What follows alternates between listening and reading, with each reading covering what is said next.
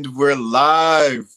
Welcome to Revolutionary Health, the show that focuses on Black gay men's health and wellness, our very last show of 2020. So, thank you so much for joining me, your host, Michael Ward, and our very special guest that I have upcoming, Lama Rod Owens. But first, want to make sure that you follow all of our social media at CNP Tribe on Twitter, on Facebook, on Instagram. As well, make sure that you ask us questions and interact and comment while we have this special place because we want you as well to take part in this conversation about self care and healing. So, very excited.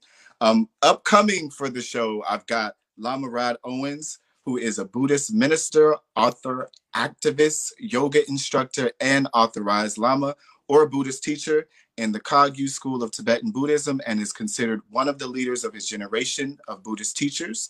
He holds a Master of Divinity degree in Buddhist Studies from Harvard Divinity School and is co author of Radical Dharma, Talking Race, Love, and Liberation. And his most recent book is Love and Rage. Right here, people. The Path of Liberation Through Anger, which will resonate with anyone who wants to metabolize or harness their anger for transformation and change. So, without further ado, let's welcome Lama Rod Owens to Revolutionary Health. Hey, thank hey. you for having me. Thank you for joining us. Mm-hmm. As I said before we started the show, this is a very important conversation for us mm-hmm. to close out the year with everything that's going on, the pandemic, a lot of new emotions we're faced. Um, a mm-hmm. lot of us are in solitude and trying to just figure all of this out. So I think this is a great conversation uh, for mm-hmm. us to end the year. So thank you again for for being here and joining me. Absolutely. So I'll start by asking you one of the most loaded questions. Okay. This entire year for anyone to ask. Mm-hmm. Um, but how are you presently in mm-hmm. this? Yeah, you know, I I would have to say I'm just like fucking exhausted, really. Um, I was just uh, you know communicating um, with a friend, you know, over text today, just about you know how just like I'm just tired and like I just like need a break, you know, um, and that this year has just felt has felt very grueling for me, you know, that for all of us, you know, um, but so much of of my experience of this too is is being able to hold it as well. Like I just feel as if if my ancestors survived centuries of you know slavery, systematic racism, then I can survive this year. You know, and probably next year as well. yeah. Yes, and that's something definitely that I want to touch on. Mm-hmm. Um, well, of bringing in the conversation of our ancestors and using them to stand on their shoulders as well. Mm-hmm. But I want to make sure that we do get into your book. As you see, I have so many, so many notes, and I hope that I can uh, touch on everything as we give people these tools. Mm-hmm. But we love talking about narratives here, and I think it's mm-hmm. very interesting with your story because, mm-hmm. um, as I've said, you know, sometimes we don't always show up as we are right now. So I think it's important that people know where you're coming from in the world as well, um, that you're from. So can you just educate the people a little bit about your journey into where you are right now? Yeah, yeah. Well, you know, I'm originally from Rome, Georgia, which is about an hour and a half north of Atlanta. Um, and I just, in the past three weeks, just relocated back to Atlanta um, from Boston. Um, but how I got to Boston began in Rome, Georgia, you know, and I grew up with my mother. My mother was um, and is still um, a United Methodist minister you know, so she's a Methodist minister. So I kind of grew up in the church. You know, my grandfather was a minister, uh, Baptist minister. So I come from a line of ministers, and it was expected, I think, that I would actually join the ministry. You know, and I remember my mother saying once how she hoped that would do that, but she wasn't specific as to which religion or spiritual path. you know, so she ended up getting Buddhism instead of Christianity um, as uh, the path that I became a clergy person in. Um, but growing up in Rome, I, I just you know I just never felt like I was a part of the culture. I didn't see myself reflected um, in the culture. Um, and I am grateful for books, you know, because I grew up before the internet became a thing. you know, so I am grateful for books. I'm grateful for you know, um, really black, radical, queer writers who began to show me that there was a different world outside of what I was being raised in. You know, and these writers introduced me to to issues of justice and community, um, and I knew early on that my work would be about supporting communities, right, and then and being on the side of justice and accountability. You know, and really trying to help people you know, get the resources that they needed, you know, because I also felt like I didn't have the resources that I needed growing up, right? And so I wanted to be an agent of of you know just to be an agent of change in the world you know and so you know i ended up going to college up in rome which was Berry college um, that's when i met um, the founder of cnp um, charles stephens um, we met as college students at an activist organizing conference up in somewhere up in the Midwest. I forget where it was, you know. Um, and after my graduation, I moved to Boston where I joined an activist community um, called Haley House. And that just really opened the door for me. You know, that's where I stepped into the work of activism, of change making. That's where I started to really get interested in what a spiritual practice looked like that was also centered in justice. Um, and then, you know, I started really having to confront my mental health. You know, I was in my early 20s then, and I was really struggling with severe depression, you know. So all of that really directed me towards meditation actually you know? I started meditating i started getting involved in buddhism.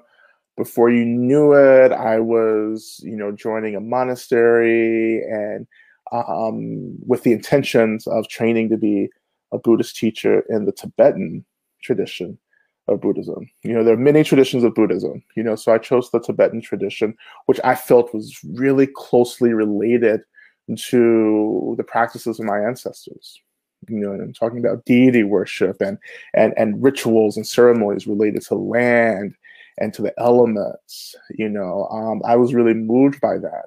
You know, um, and so that's what I did. You know, I started training. That training was three and a half years of retreats. Um, I had never heard of Black people doing anything like this. Um, I was the first Black person that I knew who'd done this. I was consequently, therefore, the first Black person in my family had ever known to have done something like this. And therefore, they thought I was joining a cult. No. You oh. know, and, and in many ways, it was a cult. You know, absolutely, I was joining a cult. But for me, that experience was transformative and liberatory. You know, and it helped me to to enter into this experience of authenticity you know, where I was able to finally, for the first time in my life, get this spaciousness around all this intersectionality that was happening, you know, being black, you know, and queer and fat and poor, you know, and radical, right? You know, all that, all these things coming together, I finally got tools and practices that helped me to be in relationship um, with these inter- with this with my own intersectionality you know so that's how i got here. And then after that i just started running my mouth and talking shit. And you know and then books started coming out from you know from all that shit talking. And and here you have it. This is what you have now. Yeah thank you. Thank you for sharing that um, giving us a little bit of backstory. Because like i said i think the way that you talk about it and describe yourself is this mm-hmm. really lovingly way in the mm-hmm. book that I really love, and this quote that you have as well that says, mm-hmm. "We can't heal what we don't acknowledge, but mm-hmm. acknowledgement can be painful and takes work. So we need effective tools and space and safe spaces where all feel welcome." Mm-hmm. And I kind of want to touch on that a mm-hmm. little bit about those tools, but as you said, with the ancestors, because mm-hmm. in coming into love and rage, um, you talk about using this this anger that we feel, and I think a lot this year as well for myself and a lot included, especially and advocates and people with the Black Lives Matter movement at many different intersections, right? We feel this anger that it took mm-hmm. a global pandemic to slow the world down, to put everyone at a standstill, and us to finally sort of kind of get a little bit of a spotlight on police killing black people, yeah. traumatizing us with this. And so there is a rage. We saw the anger, the rage in the streets of people taking. Mm-hmm. And so we want to use this collective anger that we feel to, to fuel us into um, a liberation and getting to that path. So can you offer just mm-hmm. some tools and how we can um, mm-hmm. that as well? Yeah, absolutely. And I think for me in my work, for me to talk about anger, I have to also talk about the woundedness, the hurts, or the trauma. Um, in Love and Rage, I call it um, brokenheartedness. You know, and I think that for a lot of Black folks, we can experience the brokenheartedness, but we don't know how to talk about it. You know, because um, we get swept up in the anger. You know, and for me, anger arises from this basic brokenheartedness you know? And so when we start reacting to anger we actually are wasting anger you know? But what i'm trying to advocate for which has been the root of my practice is actually learning how to to be in power with anger. So i'm not just habitually responding to anger. When i feel it i'm actually i have some spaciousness around that anger where i'm actually making choices on how to channel that energy. I can only do that if i'm taking care of the woundedness, the heartbrokenness, right? And one of the main tools for me is the tool of of mourning. You know, I have to like I have to touch into that into that brokenheartedness.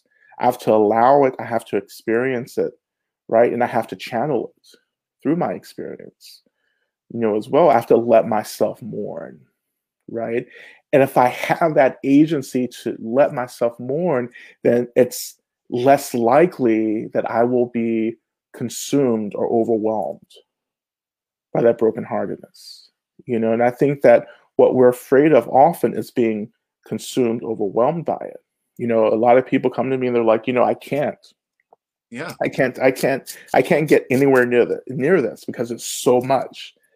You know, but what I understand from my practice and in Buddhism, which is really a study of the mind, right? Is that nothing can overwhelm the mind you know that even even more precisely that heartbrokenness or trauma or sadness or sorrow however we're naming this experience for ourselves is actually an expression of the mind itself right? And so in my practice i'm trying to understand the nature of an emotion as simply being an expression of my mind in general right?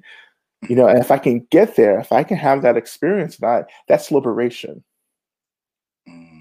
you know? It doesn't mean it, it, disappears. Like i'm not saying that like sorrow and despair brokenheartedness trauma all that disappears or even anger. I'm saying that you finally get what it is. And so you disrupt this compulsory relationship that we have with our emotionality. Mm. or our our, emo- our emotional selves. You know? Yeah. and then that's when you get effective.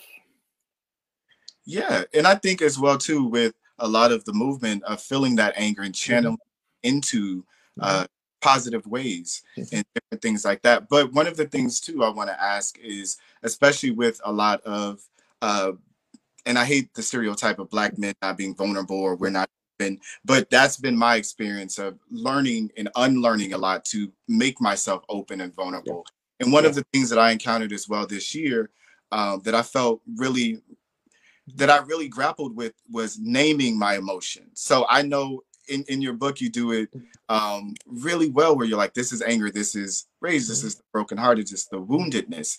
But where where do people begin to name those emotions? Because i think um, even with myself i was like what is this that i feel? I've never mm-hmm. felt this before. This is foreign to me and if i don't know how to name it like mm-hmm. how can i begin that work of, of healing it? Yeah.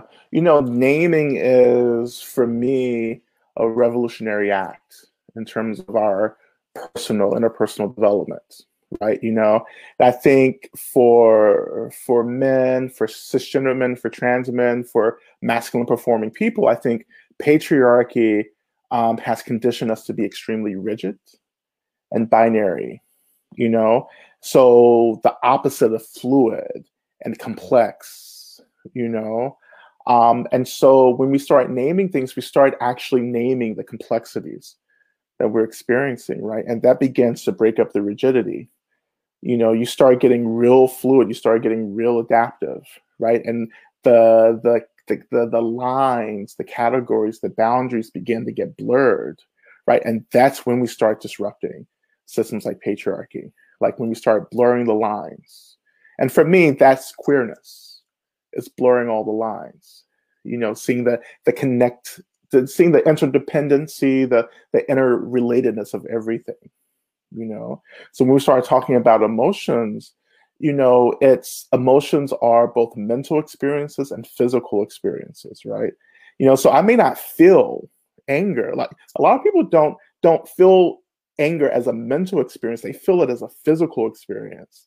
So what you're having to do is name that physical experience you know and that's different for everyone you know but what we're trying to do particularly in the practices that i offer in the book i'm trying to give you this like this lens and a set of tools so you can figure out how anger shows up for you because if you can see how it shows up then you can do this really important revolutionary work of naming it and then choosing to do something different in relationship to it Mm. you know Yes. And when it comes to patriarchy, too, one of the Yeah. things, um, like you say, of all of these different intersections and all of these things and naming your emotions and showing Mhm. and that acceptance piece of of accepting you. And i and i want to touch on that a little bit as you um talked about in the book but um if you're just joining us i'm sitting with lama rod owens the author of love and rage. So make sure you comment ask us questions as well while we have him here uh, with self-care and healing um, but your journey to acceptance uh, with queerness of realizing some of that woundedness that trauma that you had that i identified with because in my own personal journey it was first having to say it out loud to myself that I I like men, you know, and accepting that within myself, and then that outwardly expression of for the first time saying that, and oh my God, like this finally came, and what are people going to to think about me? So I think um, one of the questions um, that I had is especially with community and acceptance of of queerness when it comes to black gay men in these times, especially Mhm. with acceptance um, in relationships, how can we be softer and hold space for one another? hmm Well, you know, I you know I, I like to talk about self love all the time, and I, I feel weird talking about it because I know it's a cliche. I know this whole idea around self love is like this whole big cliche. Um, but for me, self love has really been about self acceptance, and when I say self acceptance, I mean that like I am trying to do this incredible work of allowing my whole self to show up, including the shame as well as the joy you know, as well. And so the shame, the the the discomfort, the suffering is what I've had to focus on. Like how do I again as we were, you know, talking about just a few minutes ago, how do I touch into that discomfort, that sadness, that shame, the brokenheartedness? You know, that I am not what the world expected me to be. You know, that deep disappointment actually that many of us carry around and we think well that's my work to hold on to that disappointment it's actually not our work to hold on to the dis- on, onto that disappointment. But many of us hold on to it. We bury it deep in our bodies bury it deep in our minds. It becomes trauma. And that's that's what that's what we start reacting to over and over again. And our reactivity to that trauma actually begins to create culture. It begins to create behavior. It begins to create thought patterns. It begins to create relationships. You know so a lot of the relationships specifically that black gay men and black queer men are trying to initiate are based upon the struggle to be in relationship you know to that original trauma of disappointment you know of not being what the world says we should be and you have to one of the things I also say is that you have to love everything. Mm. You know, and when I say loving that shame, that that disappointment, what I'm actually saying is that we have to we have to allow it to be there. You know, and when you allow something to be there, then you can enter into the second step, which is experiencing it. And experiencing is really the overall like liberatory piece of all the work that I do like you have to experience everything. Like I can't keep pushing things aside and pushing things away and just thinking that that's the practice. That's how I'm going to get free. like for me to get free everything has to be experienced everything has to be tasted right?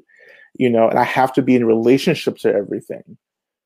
You know that's love. Ultimately that is the work of self-love is experiencing everything allowing everything to be there. And within that experiencing everything then there's a sense of space that arises. And that space means i get choice like i don't have to react to something because I've done this work to create spaciousness.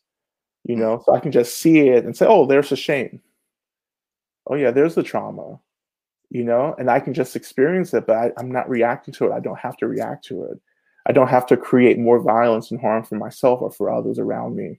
I just experience it. And that that's the piece. You know, that's how patriarchy continues for us because we don't know how to experience this deep discomfort because to experience it means that we begin to reveal the system as it is Mhm. you know Have to face it. Yeah, you have to face it yeah you know and I, I see so many of us and i you know and i'm still included in this because i'm still doing my work but i see so many of us just creating these really harmful relationships because you know we actually haven't done the work to be in relationship to to the suffering you know we're, we're still we're still nowhere near what it means to have this radical acceptance of ourselves right? You know we you know we we can name ourselves all kinds of things. Like we can be gay and queer and whatever we want to be right? But we still there's still the shame there you know? And until we work with that hold space for it we're just going to keep reproducing trauma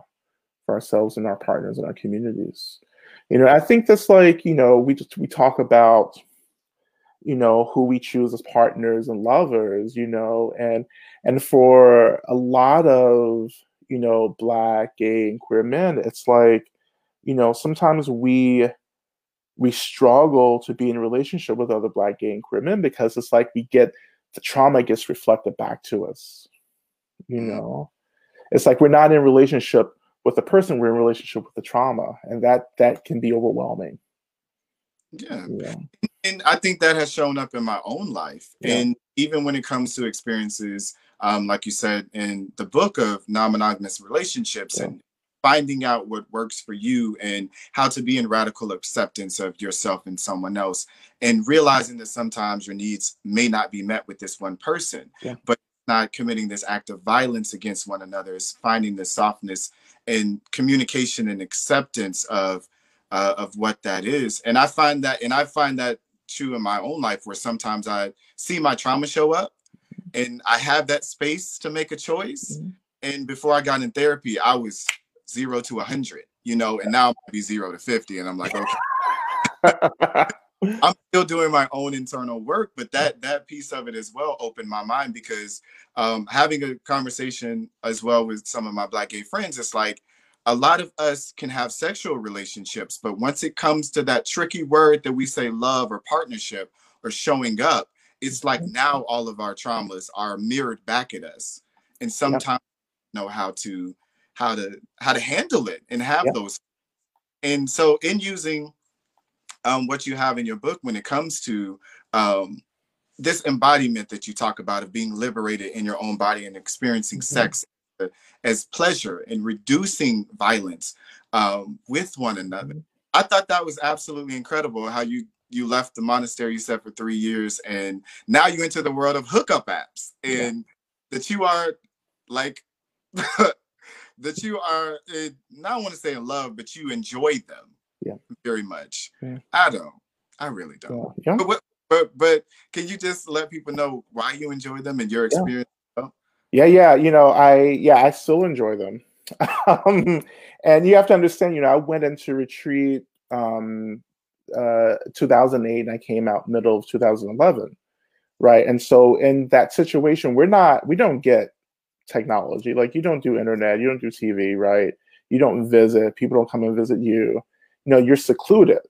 Like you're you're you're in a cloister from the world. Like you get basic news you know, right? Like Obama was elected president. I knew that, right?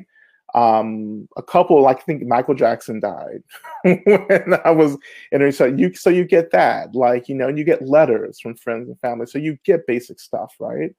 so, but like we didn't get like a technology update, you know. So I come out of retreat, you know, and then smartphones become a thing. You know, before I went into retreat, no one had an iPhone.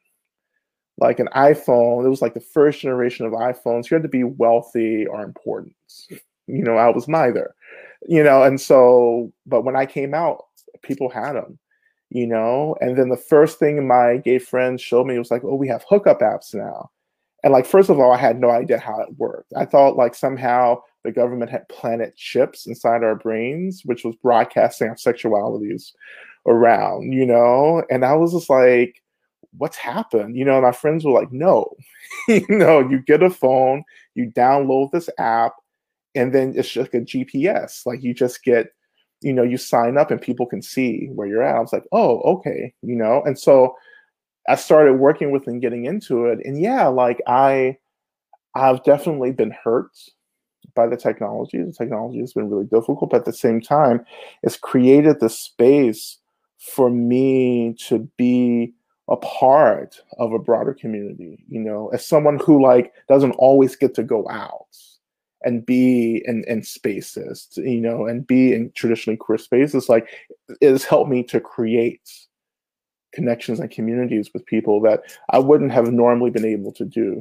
you know, before. And it's helped me work through a lot of shame and boundaries, you know, it's helped me to understand, you know, again, what boundaries are, you know, even in this kind of virtual space, right? You know, um, I've seen the worst and I've seen the best. You know, that's I still think it's important you know it's important as someone who grew up who felt isolated without this technology, mm. you know, in the world. I, I, I agree with that aspect of it. Yeah. I have built community with hookup apps, and I have met incredible people, and I have um, now intentionally moving forward wanted to reduce violence that comes with the descriptors and, and narrowing people down by certain physical characteristics uh, when it comes to it. But like you say, community, you need to go where you're loved and you're wanted and accepted. And and I've encountered a lot of community there and, and built communities uh, with some of my projects uh, with some hookup apps. So I don't particularly enjoy them, but but I get the point, and they're useful, especially now um, in quarantine. Um, but as but in terms of self care um, as well. One of one of my self care things is therapy, but I always tell people that therapy may not be for everyone, um, and therapy is not necessarily meant for an extended period of time, right? Um, but what I found useful with therapy is it has given me tools and it gives me um, a non-biased ear you know, to kind of let it land in things that I don't feel vulnerable and, and comfortable with, mm-hmm. maybe talking to my my parents or my mm-hmm. friends or even, you know, like what I would consider to be my my best friends, right? Um, so what was your experience in therapy? Are you still in therapy? I couldn't I'm not no, I'm not in therapy currently, you know, but as I was beginning a broader coming out experience, I was in therapy um, for a bit. And for me, therapy my relationship to therapy is that you're you have someone who's specifically there to do emotional labor for you you know? Instead of us cornering our friends and our lovers and our family right? Like and forcing them to do labor for us we have this space with boundaries you know and time limits where we enter into emotional labor right? Someone's helping us do emotional labor and we're still doing it for ourselves, you know? And that space is probably the first time many of us have actually experienced, you know, like having someone who was just solely dedicated to our liberation in that moment. You know, and I absolutely, you know, agree with you. It's just that, yeah, therapy isn't for everyone, but I think a majority of people would benefit from from any any period of therapy. I've had um, in relationships I've, relationships I've been in in the past. I've had lovers, you know, and partners where I have felt the level of emotional labor was just really it was too much for our relationship, and I've actually asked partners to seek out therapy or we can't continue. Mm. You know, um, Like, I'm just curious. what does it look like? How does that show up? Because, mm, hmm Well, it's no. I remember. I remember one partner specifically a couple of years ago, where you know we were always together, and it just became this really intense, you know, kind of space of unpacking all of the stuff. And I knew I knew what his resources were. I knew what he was connected to, and the communities he was a part of. You know, and I was like, one day, one night, I was like, listen, you know, like I can't hold this you know, because this is actually becoming work ooh, for me. You know, that's exactly what I told him. I was like, this is becoming a lot of work. I know that like I do this professionally, but in this relationship, I'm not trying to be a professional with you. Like I have needs that I need met, you know, and I'm trying to do this in a way that's, you know, less violent and less harmful. So I need you to think about ways that you can get connected to to to some professional support you know, and just saying that, like, I think you will benefit from that quite a bit. And he did, you know, and it was like transformative for our Mm. relationship. You know, I'm not saying that, like, when you're with me, I'm not going to do any emotional labor, but there's a line that we cross, you And- know, knowing it. Yeah. yeah, yeah. You know, and I just, you know, I one thing that I talk about all the time is you have to figure out what your work is. You know, and I think that some of us are doing other people's work more than we're doing our personal work in relationships, you know. Um, until we figure out what those boundaries are, I think one of the things that we'll experience is just a lot, we start getting resentful. I think when we're doing other people's work and taking on too much of that, I think, and that begins to disrupt the relationship. You know, you know, and you mentioned, you know, how do we enter into sexual relationships where it's like reducing violence, but you're still having a lot of fun? Boundaries are a part of that. Mm. You know, it's like saying that, yeah, I love you, I want you to be free, I don't want you to suffer. You know, by for that to happen, I have to articulate what I need in terms of boundaries you know, as well. And that's how we start reducing harm. And so when I go into the the apps, right, I bring that whole set of boundaries with me. You know, it's it's not just about hooking up, right, and getting off. It's about actually entering into a collaboration with someone where it may be we may not even know each other's names, right? And it just may be one time, but it doesn't mean that we're not that we shouldn't have this conversation about what you need and what I need. And let's figure out how to get this need met in whatever amount of time that we have together, you know. And that's it. You know, as so many of us have had hookups, these like one time things where we just walk away hurt. You walk away feeling used or raised or, you know, being subjected, objectified Yeah. And that's just reproducing harm you know? So before i even get there it's like i, I want to do more than we need to have some emotional connectivity. You know? But so many of us because of the trauma actually don't know how to connect and link through um, the hurt the trauma. And so trauma becomes like another partner in the experience that's functioning in this really invisible way, but it's still really powerful and influential. Oh my God. I wish we had so much more time, and I'm very appreciative of the time that we have right now. So I would just ask really quickly Mhm. uh, before, before we get out here, because I want to be respectful of your time. Um, besides therapy, what other uh, forms of self care uh, for people that may not uh, that may not be their tool of choice that they can do? Oh yeah, yeah, absolutely. You need. So the question that I like to ask myself, this is the heart of my self care, and when I when I talk about self care, I am being influenced by Mother Audre Lorde's work around care, right? Where she says that self care isn't self indulgence. You know, so you need to be very clear. It's not about being self indulgent. It's about self. You know, it, it's it's self preservation. And we have to see that self preservation for ourselves and our communities as political warfare. So my self care is about disrupting systems of violence. You know, um, so having said that, one of the most important questions we need to ask ourselves is what do we need? Like, what do we need? And every second, every situation, everything that comes up, take a take a second and say, okay, what do I need in this moment? You know, we don't know how to ask that question, and when we do try to ask, eh, try to answer that question, a lot of guilt comes up. You know, that that need reveals quite a bit of who and what we are. You know, um, but again, like if you're talking about, you know, those of us who are male centered and male performing, you know, it's our needs may sit outside of what has been prescribed by patriarchy or even by blackness. you know? We didn't even get to touch on that. I'm I mean questions about blackness and yeah. Uh, the black church and all of those that I got. But um, like I say, in respect of your time, I want to make sure that people know that they can pick up your book, Love yeah. and Rage, The Path of Liberation Through Anger, wherever books are sold.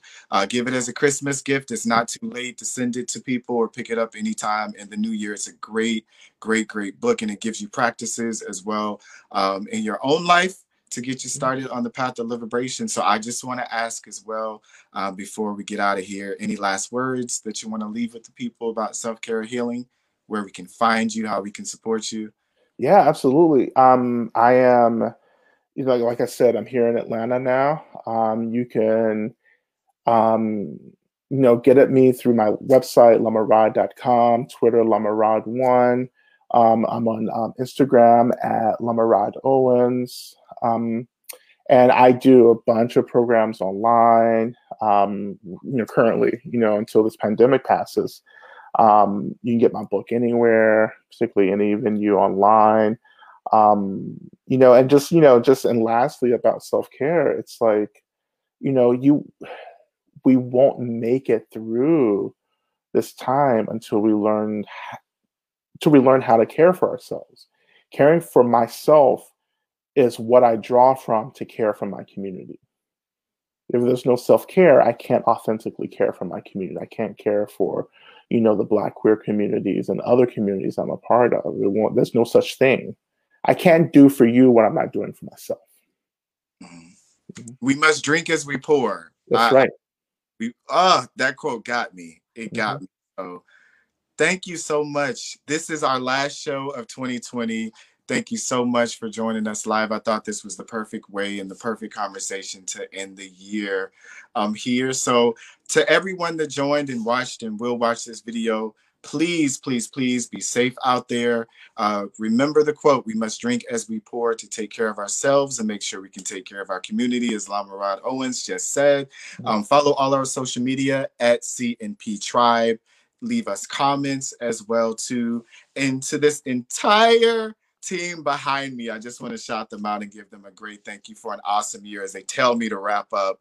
But thank you so much, Johnny Ray Cornegay. Thank you, Alvin Agarat. Thank you, Stefan. Thank you, Dennis Hardy. And Charles Stephens, the executive director of CNP Tribe. Thank you so much to everyone. Be safe. Happy holidays. And until next time, uh, be good to yourself.